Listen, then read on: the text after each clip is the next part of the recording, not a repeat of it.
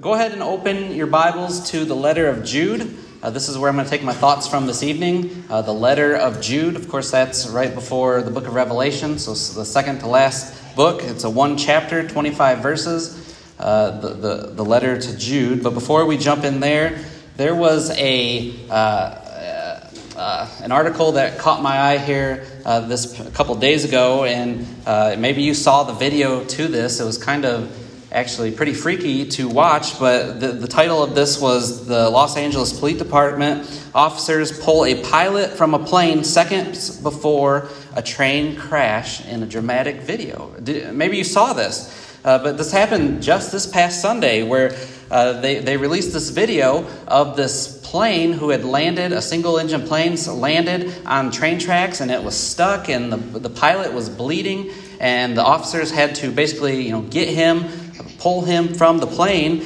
and about 15 feet away as they drag them or him, this train comes barreling in, and uh, you know this wasn't a slow-moving train. Uh, this was coming with some speed. You hear the whistle of the train blowing uh, over and over again, and as it contacts that plane, you know there's pieces of shrapnel and pieces of that plane just going in every di- direction.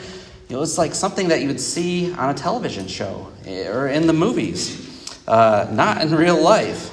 And so, you know, obviously there was, there was, a lot of credit to give those police uh, officers, their heroism and the quick action that they took to save that man. They literally snatched him from the jaws of death, right? And that, that video got me thinking about a verse in uh, Jude, uh, that incident. And of course, if we remember what Jude is all about, you know, verse 3 really is probably the most famous verse of this book that talks about how Jude wanted to write to them about their common salvation. He wanted to write to them about uh, things that they had in common, you know, good things, but then he says, But I felt it necessary to write to you, appealing uh, for the faith or to contend earnestly for the faith which was once for all handed down to the saints. You know, he had a different message he wanted to give the Christians there. And really, what he's talking about for the majority of this letter is how to identify the false teachers that were among them. You know, he uses a lot of Old Testament references. In verse 11, uh, he talks about how they had gone the way of Cain, how they rushed headlong into the error of Balaam, how they perished in the rebellion of Korah. Verse 12, how they are like these hidden reefs in their love feasts, uh, like potlucks today. You know, we have potlucks, and he's talking about how they're, they are like these hidden reefs in their meals together.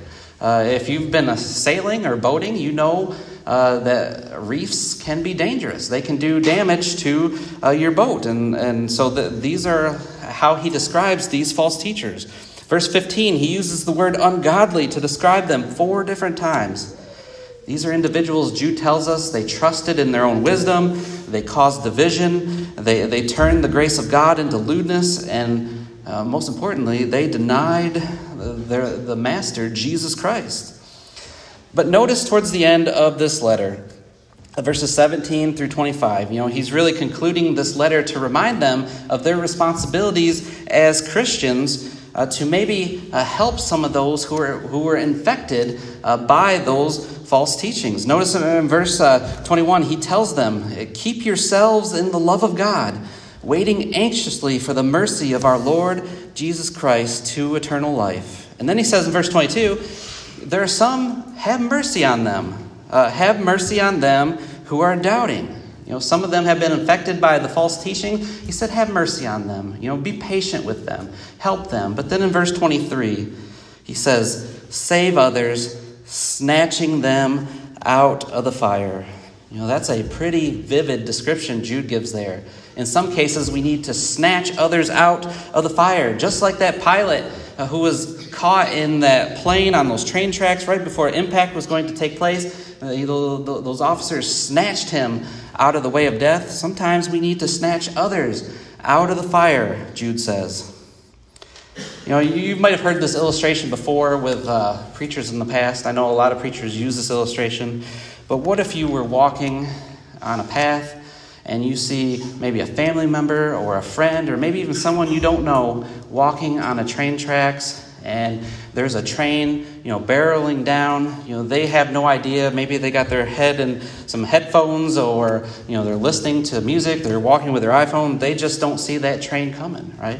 What are we going to do? Or if we're far away, are we going to be jumping with our hands up in the air, you know, yelling, trying to get their attention, you know, get them off those tracks? Or if we're close enough, you know, maybe we will snatch them right off that train, right? There is a train that is barreling down on each one of us. The Hebrews writer tells us in Hebrews chapter 9, verse 27, you know, that death comes to all men, and then the judgment. You know, are we throwing up our hands, getting others' attention, letting them know that they need to get off the wrong spiritual tracks? Right? Ultimately, of course, we cannot change anyone's desires. Uh, uh, but we can show our love and concern for them, and sometimes those scenarios call for us to snatch one out of the fire. Uh, especially, uh, you know, if we're close to them, uh, we're close enough to grab them, uh, get them out of the fire, help save their soul. This evening, as we offer the invitation, you know, maybe maybe that's you. Uh, maybe you, uh, you're in the, caught up in that fire and you need to come back to the Lord. Uh, what an opportunity to do that tonight for your brothers and sisters to pray for you and to help you. Or maybe you're not a Christian here this evening. And we would love the opportunity to um, study with you or to uh, help you uh, in your walk in Christ, to become a Christian, uh, to be immersed in the water behind us, and to uh, be added to his church, and to uh, live a life in Christ, out of the fire and into Christ. If we can help you this evening, as together we stand and sing the song of invitation.